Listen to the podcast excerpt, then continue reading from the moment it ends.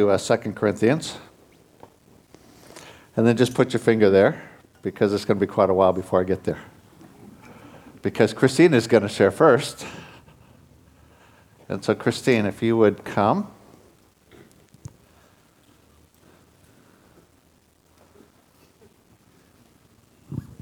Thank you.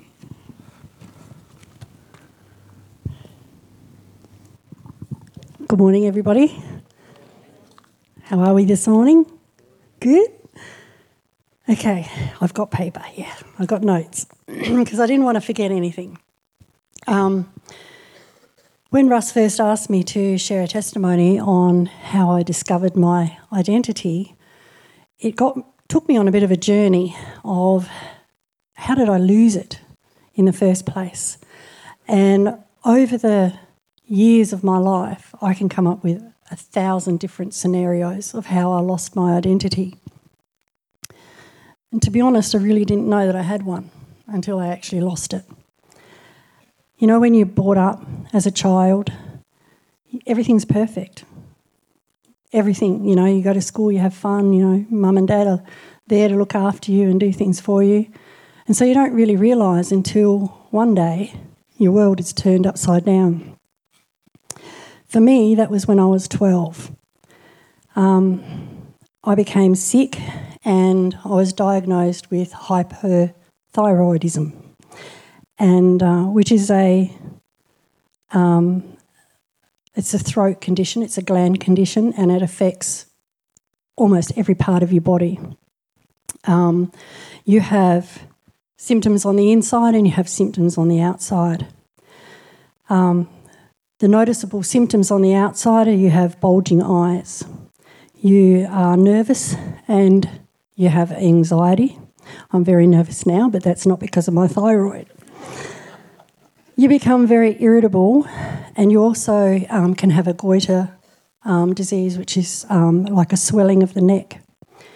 You cry at the drop of a hat because your emotions are all over the place. And that's where my trouble started. My eyes began to expand to about 23 millimetres. Your normal eye, eye um, expansion, or whatever you want to call it, is around about 16 to 19. So you can imagine my eyes were quite huge. Many years later, I uh, was fortunate enough to have an operation which fixed that. Praise God. But the trouble started at school, and I started to get um, bullied quite extensively. I was called Popeye. Um, people would pretend to cry in front of me. They would run away from me because they thought I was contagious. And uh, it didn't stop there, it was the teachers as well. I had a lot of bullying from the teachers to the point where my English teacher would make me stand up in front of the class and spell out these great big long words that I'd never heard of before. And when I couldn't spell, spell it, he would smack me over the head with a book, his English book, his big thick dictionary, and then I'd begin to cry. Go figure. and then he would stand in front of the class and say, Oh, quick, go and get the sand bucket, she's going to drown us out again. So you can imagine the day that I turned 15 is the day I left school. I hated it.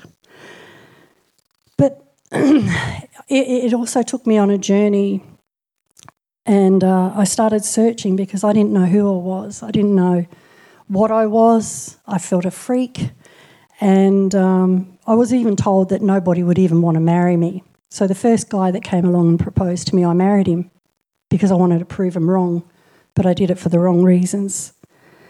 It got me into a whole lot of trouble searching. Um, and then I found the Lord, like, because many years up until I was 28, as I said, it got me into a lot of trouble. I won't go into that. Um, that can be a testimony for another time.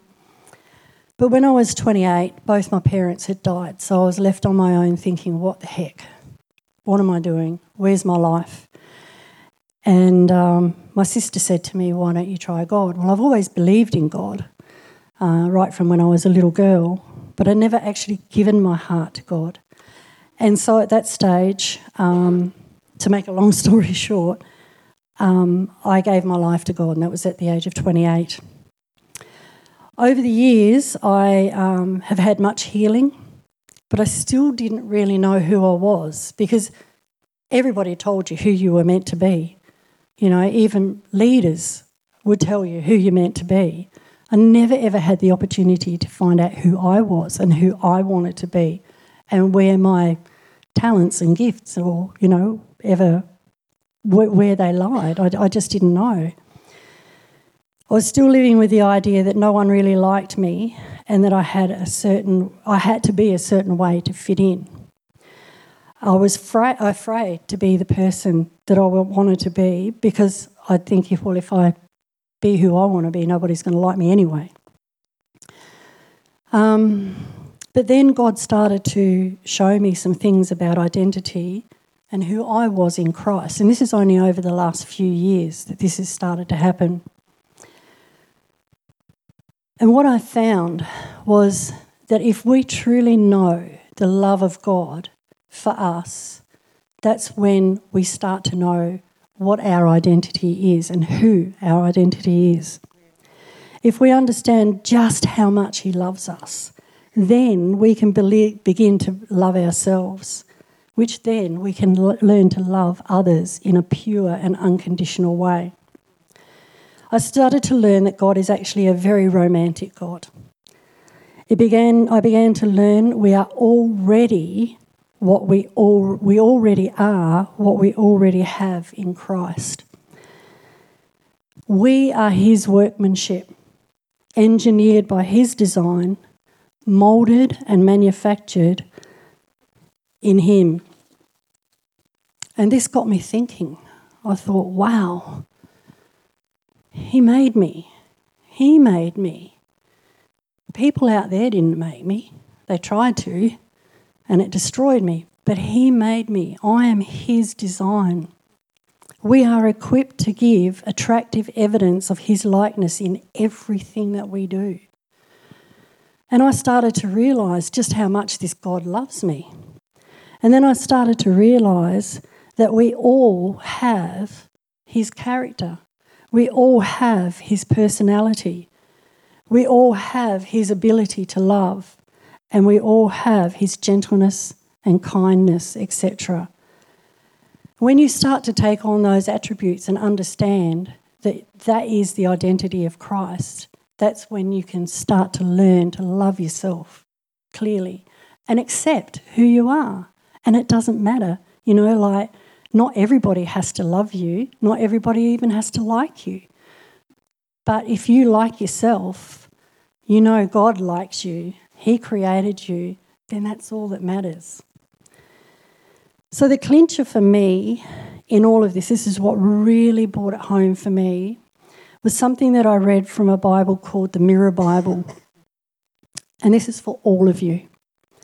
You are God's original thought. Now, just think about that. Original thought. You are His original thought. You are His initiative the fruit of his creative inspiration, his intimate design and love dream. So when I really got hold of that, I was changed from an inferior mindset to the opinion of my true origin. I'm allowed to be me.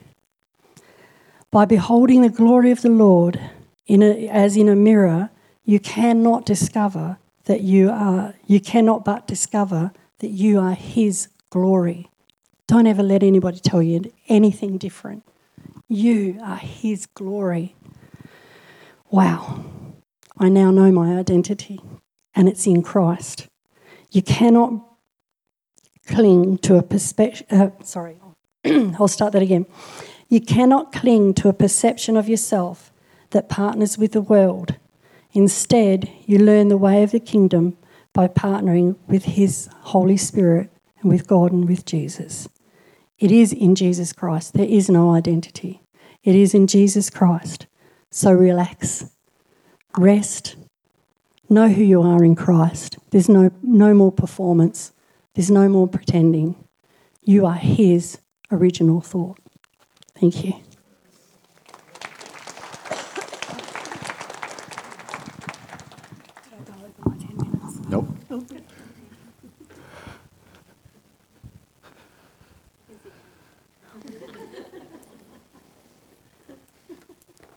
Had a, another minute left.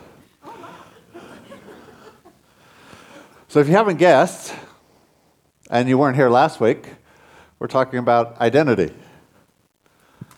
Actually, today and for the next couple of weeks. Think, how much is there to talk about? You know, I found it more difficult preparing than I thought. What is identity? What is your identity? It's your self image, it's how you see yourself. But it also, from that, is your sense of value, worth, significance.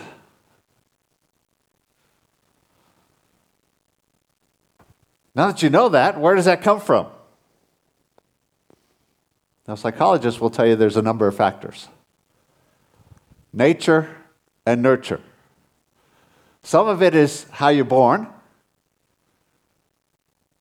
and some of it is those around you.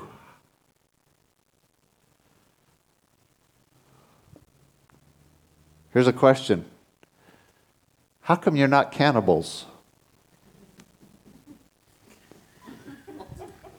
Weird question, huh? Because you were raised in a culture that doesn't value cannibalism. But had you been raised in another culture that had those values, you might well be a cannibal. No.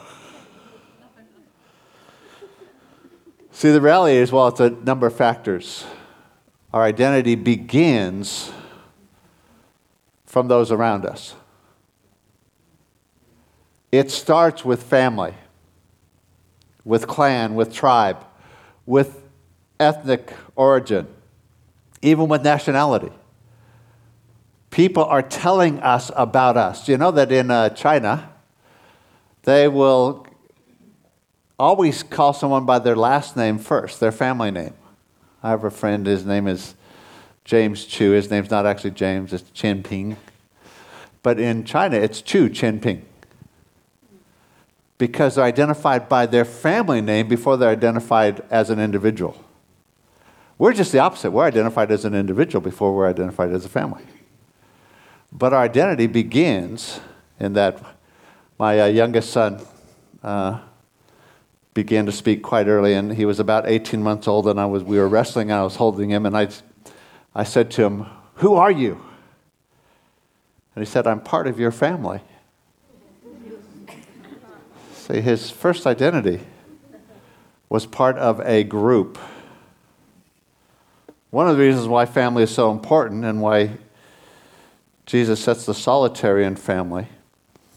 But what happens, as Christine shared, is that as we grow older, sometimes our other group becomes the loudest voice. Those around us, our friends. There's something that happens when we age segregate for education. We put kids at the same age together and they travel through school together. You know, you're five and you're with all these other kids, and then you go to grade one and grade two and on. And uh, you often spend more time at school than you actually spend with your parents once you go to school. But uh, we learn fairly quickly that every year the teacher changes, but the other kids around us don't. And often by the time we get to be about 10 or 11 or 12, the loudest voice we hear is from others around us, peers, peer influence. Now, uh, understand this that the Bible says the companion of fools suffers harm, and foolishness is bound up in the heart of a child. So when other children become our loudest voice, no wonder we get bullied or ridiculed or whatever happens. But see, not while our identity begins from those around us, it becomes internal, internalized. It, it's not your identity until it's your self talk. I am this. Now you hear enough that you're a failure, and you begin to say to yourself, I'm a failure. I can't do that. If you're told often enough you can't do something, and you begin to make that, internalize that, then you say, I can't do that. And you get limited by your own self talk. That's your identity. As Christine said, does our identity come from the world or does our identity come from God? Remember that the world lies under the influence of the evil one. 1 John 5:19. The evil one, the thief, comes only to steal, kill, and destroy. So if you understand that culture of the world is designed by the devil to destroy your originality, as Christine was sharing. I found it amazing how what she shared tied in with what I was preaching. Even though I asked her to share uh, about identity, I hadn't told her what I was going to be sharing. The values of the world, um, this is all introduction. I'm trying to get to the good stuff. But I just got to set you up. The values of the world are based on comparison, competition, conformity, and performance. That's where the values of the world come from. Okay? How many of you have perf- key performance indexes? that you have to meet in order to get raises. It's, you're valued by your performance. Now, if you look at where that comes from, just for those of you who are really into history, it actually comes from the Greeks. Our Western culture is based on Greek philosophy. It comes from the Greeks. Greeks had this idea that there were this whole pantheon of gods, and these gods had relationship with, with uh, humans, and they created these kind of uh, demigods, semi-gods, Hercules, Aphrodite, and and so the more you were like those, the more valuable you were. The more athletic, or the more attractive, or the more you performed. Now, how do we value people in our culture? Because we're a consumer culture, it comes down to money. Who do we pay the most? Athletes? Models? people who accomplish something. But see, the result of that is this constant comparison, this constant competition. I do well, I'm valuable if I can beat Steve. So for me to be valuable, he's got to be less valuable. Constant comparison. Are you as talented as so and so? See, the problem with that is that getting our identity, our identity from the world results in rejection, poor self image, feelings of no value. That's the bad part. I'm going to talk about the good part. What does the Bible say? You know, there's a lot in the Bible about God changing people's names. I'm going to tell you some of them, and then just for the recording, I'm going to tell you the scripture that it comes from, but we're not going to actually read it for the sake of time because that's not the Bible part I wanted to read this morning. But I'm going to just mention it so that it gets on the recording. Uh, God changed Abram to Abraham, father of many nations, Genesis 17:5. Sarai to Sarah. Genesis 17:15. Jacob to Israel.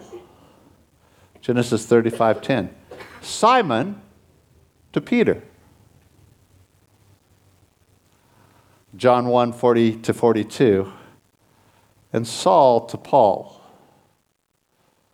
So that one's actually very subtle because it just says in Acts 13, 3, he was also called Paul, and then from there on, he's always called Paul. It wasn't actually something that, that God did. It's not said that anyway. But what does the Bible say about all of us? This is the good part. I've got a whole list of scriptures here, starting with 2 Corinthians 5, verse 17. It says, Therefore, if anyone is in Christ, He is a new creation. All things have passed away, and behold, all things become new. That's where it all starts. In Christ, we become something new. Okay, when we talk about identity, we're going to talk about later on how that we change our perception. But it's not just a matter of I'm going to pull the wool over my eyes or everyone else's eyes. You actually get changed.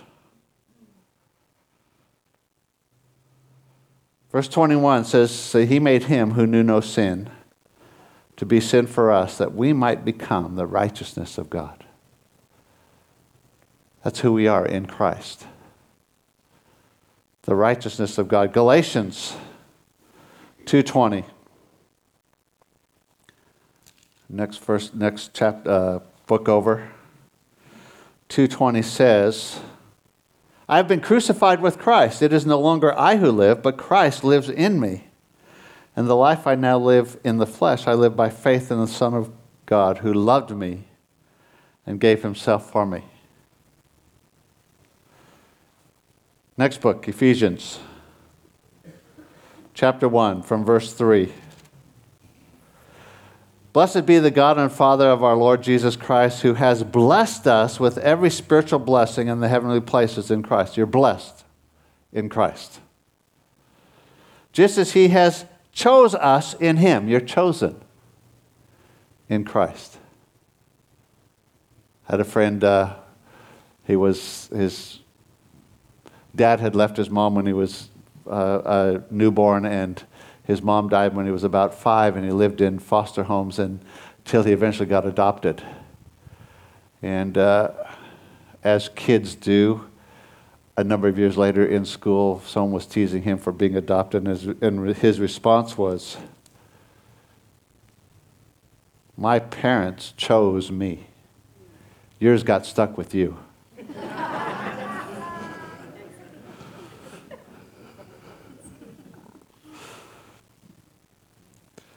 We're chosen in Him before the foundation of the world that we should be holy and without blame before Him in love. We're holy. Having predestined us to adoption, we're adopted as sons by Jesus Christ Himself, according to the good pleasure of His will, in the praise of the glory of His grace, by which He made us accepted in the beloved. We're accepted. You're accepted. God accepts you. That word literally means graced with grace. Grace upon grace.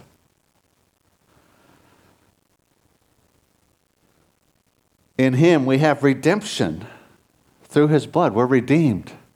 And forgiveness of sins according to the riches of His grace. You're forgiven. Aren't those some wonderful things?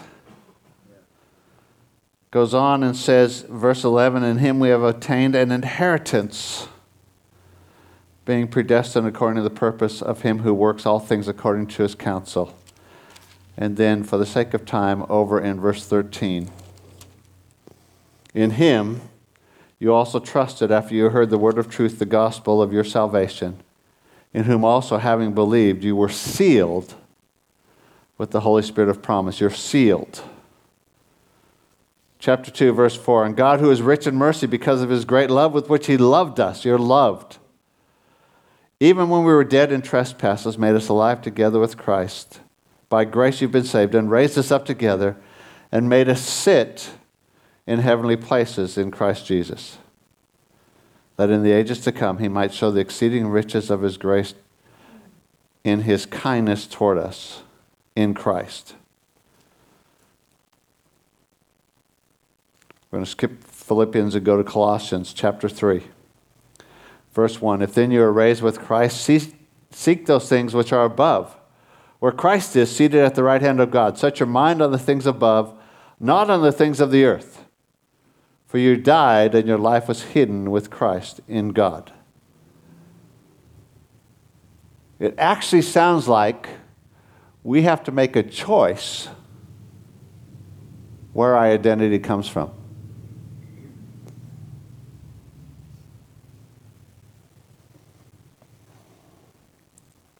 1 John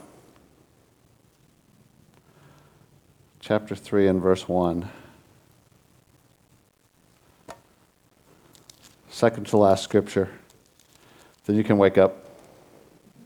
Behold, what manner of love the Father has bestowed on us, that we should be called children of God. Therefore, the world does not know us. See, when you're actually a child of God, when your identity comes with Him, you're a strange creature to the rest of the world. One more Romans chapter 8.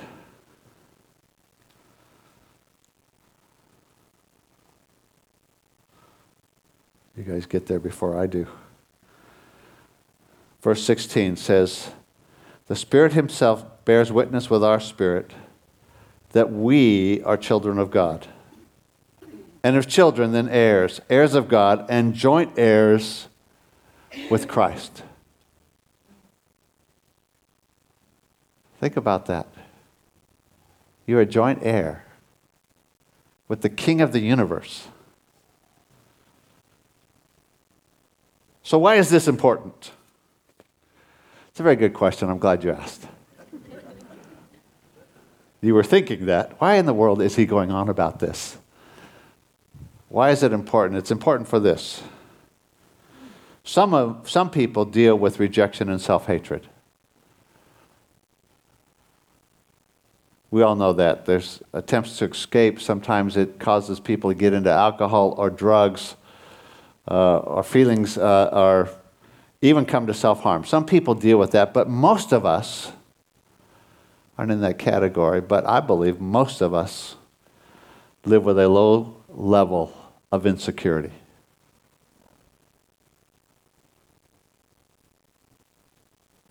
And feelings of insignificance.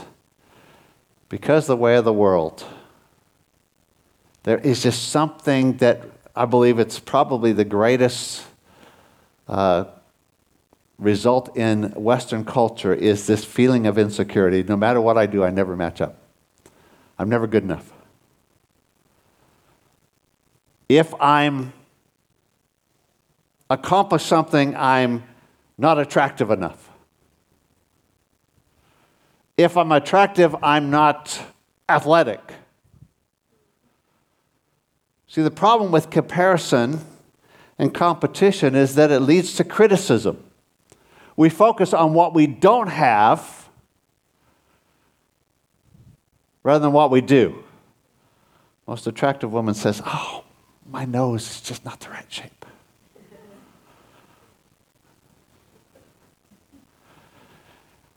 If I were only a little bit more coordinated. I played uh, sports when I was in high school and college, basketball and tennis. And uh, someone once said to me, How come you never became a professional tennis player? Because I was on, honest enough to realize that I just wasn't quick enough and coordinated enough. I played with a guy, he had the quickest reflexes I've ever seen. And it made me realize you see guys on TV playing tennis, and wow, that looks easy. But that ball's traveling at 100 miles an hour, and they're going, shoo, shoo, shoo. You get up to the net and some guy hits it, and you've got a tenth of a second to respond. My coordination isn't that, I, I don't respond in a tenth of a second. I just get hit. Dude. And it happened many times, and I realized, okay. My self image isn't going to be that of a professional tennis player.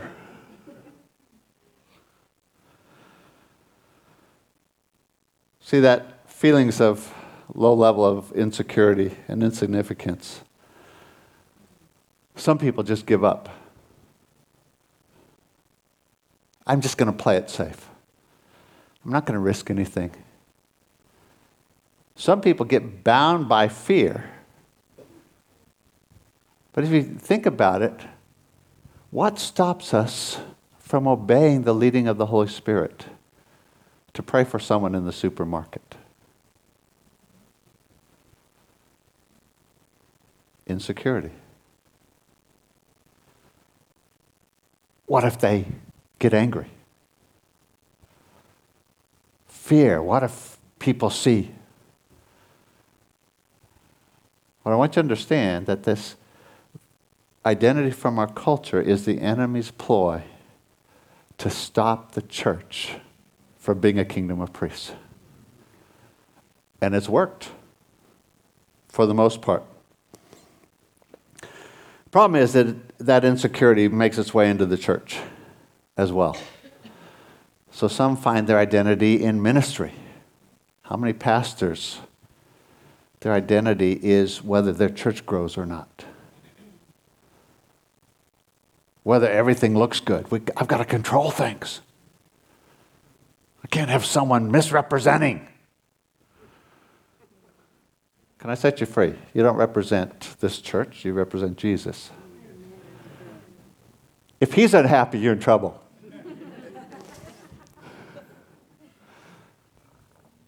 we don't have a DNA as a church. You don't represent Redemption Hill's DNA. You represent Jesus' DNA.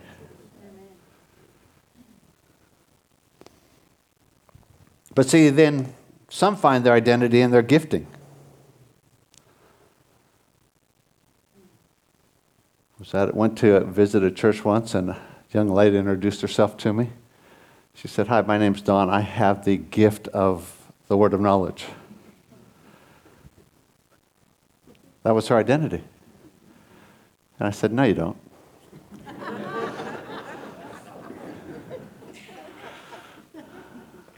I said, It's not your gift, it's the gift of the Spirit. And it represents the Spirit, not you. Oh! But see, that comparison and competition comes in, and we have this deal that says, My gifting's more important. My gifting's more important than yours.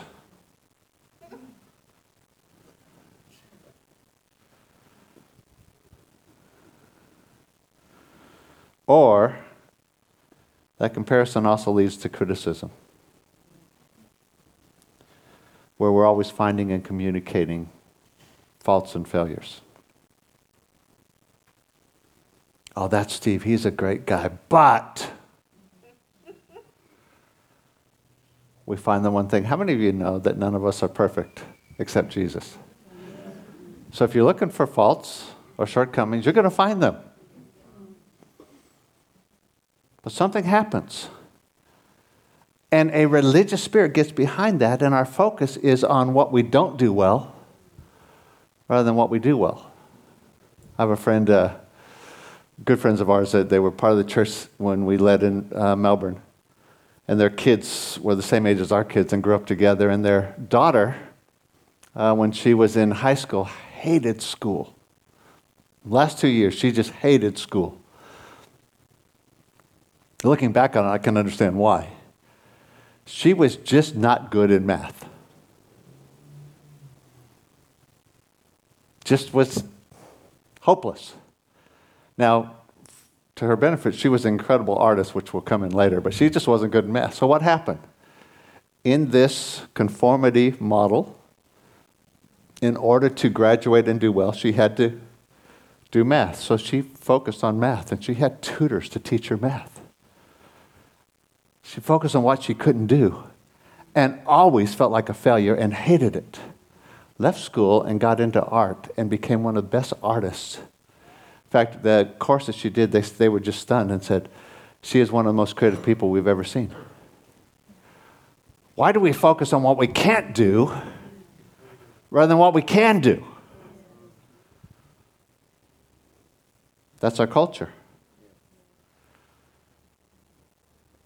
Rather than feeling that she was loved and accepted for who she was, she was constantly told how dumb she was because she wasn't good at math. Good into the story, she married this great guy. She is incredibly uh, artistic and creative, and he's good at math. Who would have guessed?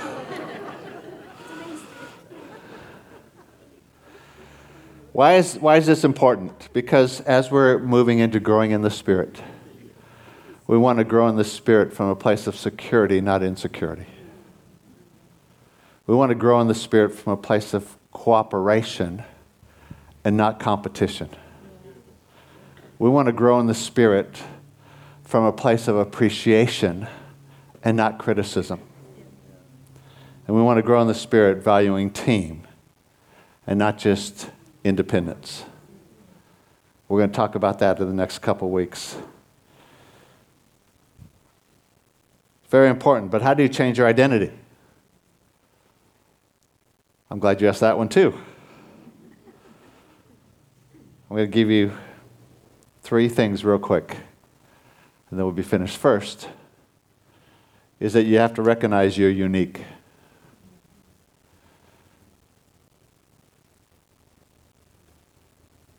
Let me see your finger. Everyone, let me see your finger. You know that you have a fingerprint that's no one else has. There are about 7 billion people on the planet. There have been a number, a number of other billion who have existed prior to you, but nobody has that fingerprint. Now look at that fingerprint. How do you get 7 billion variations? It's still a finger. You have a separate iris print on your eye. How in the world? You have a separate voice print. You know, ev- evolutionists can't figure out there's absolutely no reason in evolution why you have a separate fingerprint.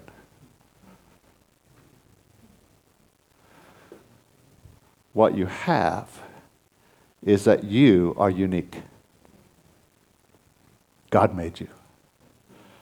And he just said, Let me remind them. Isn't that amazing? God made you. Christine was saying that. I don't care what anyone else has told you, God made you. But see, it's not only recognizing you're, you're unique. If you're going to actually change your identity, you have to renounce the values and the identity of the world. You can't try and slide in what God says next to the world and see if they'll fit together. There is no syncretism. There's no like a little bit of this, a little bit of that. You've got to renounce the values and identity from the world. Part of that is you've got to take control of what and who you listen to. Because the world doesn't stop telling you its values when you become a Christian or follow Jesus.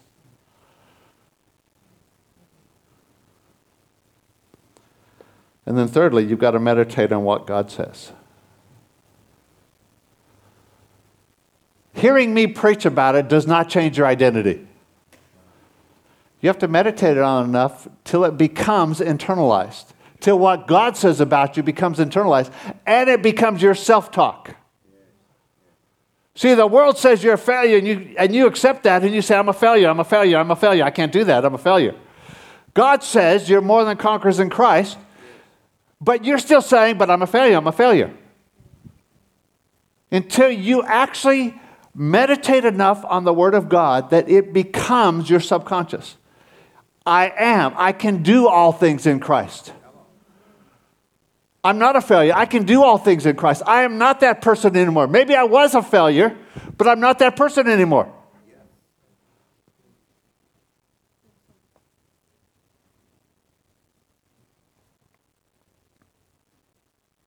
Hearing a sermon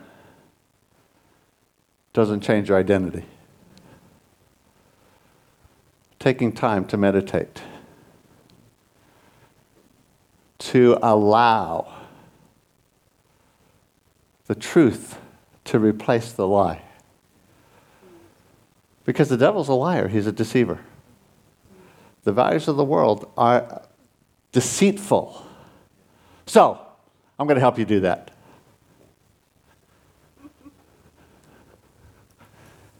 I made you a notes for this morning. I made it in the form of a very, very simple bookmark. Okay? Because I figured some of you don't take notes. So I would take them for you. And if I go to the trouble of laminating it and saying it's a bookmark, then you can't throw it away. You've got to put it in your Bible. So help me out here. Tim, pass, Kate, pass those. Josh and Christy here. This side. Everyone gets one. What it says, your wonderful bookmark present, says, I'm a new person in Christ. I'm blessed, chosen, adopted, accepted, redeemed, sealed, righteous, and holy. And then on the back is all the scriptures I just read to you. For those of you who weren't taking notes, you have the notes. So, what do you do? Put this in your Bible, and every day, take some time to read it.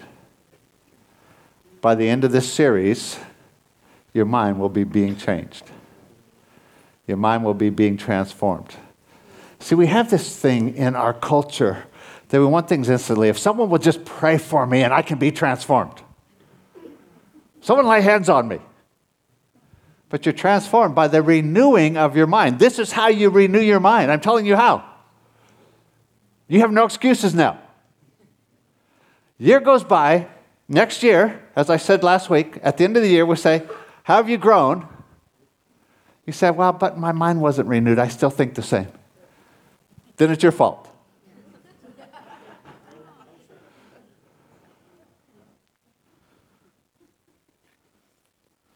Take that. If we're going to grow in the Spirit, how God intends us to, we're going to see that there's a culture of affirmation that has to develop because we get our identity from those around us. Yet, if I don't have God's picture of me, how can I have God's picture of Josh? How can we move in growing into the, the Spirit together if we're competing? Oh, no, no, no. You got to get me to pray for you because I'm the one that's anointed. Don't ask Tim. Actually, just the opposite in, in, this church. But you know, by illustration, how often does, does some sort of competition creep in? Oh man, but I've got the, the anointing for this. Maybe you do. Can I say this? Once we have a culture of affirmation, we'll talk about that next week, we can realize we're not in competition with any other church in the city. We're part of the kingdom. We're allies. We want to see the kingdom advanced. But when competition comes in, when my identity is in my success as a pastor, and I see there's only so many Christians, we've got to enlarge our share of the pie, which is a business concept, right? Not recognizing that 90% of the pie in the city are unsaved. We want to see the kingdom advance. But let me say this it all begins in Christ. It all begins with knowing Him. If you don't know Him, this will make no sense because you have you do not have the ability to get your identity from anywhere other than the world. If you don't know him, we'd love to introduce you to him. You heard the gospel in all the songs that we sang this morning. Jesus has taken our place.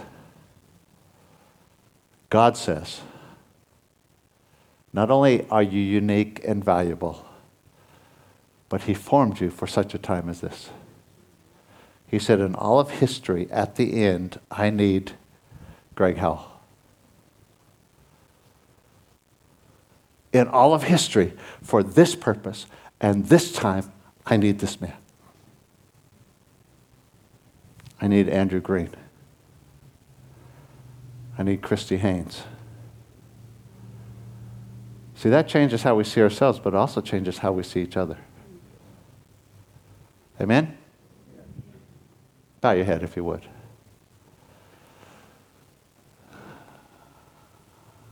Lord, we recognize that we are graced with grace. We're accepted in you. And for everyone who's believed the lie of the world, we just renounce that in Jesus' name. If you believe that, just renounce it. But understand, this is not just for you, but this is for you to help others get free. Because there's a whole lot of Christians who have accepted Jesus, but they've still got their identity from the world.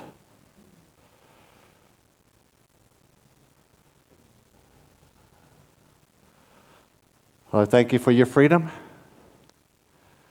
Thank you for the value that you place on us. It humbles us. The King of the universe died for me. And now I am actually a joint heir with Christ. Well, I thank you for that. Burn it into our hearts. Change, transform our minds that we can grow in the Spirit. In Jesus' name, amen.